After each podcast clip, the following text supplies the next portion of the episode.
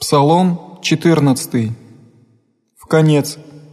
«Господи, кто обитает в жилище Твоем, или кто вселится во святую гору Твою, ходя непорочно делая правду, глаголяй истину в сердце своем, иже не ульсти языком своим, и не сотвори искреннему своему зла,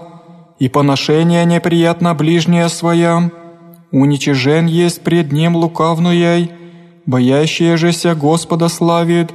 клянися искреннему своему и не отметаяся, серебра своего не даде в лихву и мзды на неповинных неприят, творяй сия не подвижется вовек,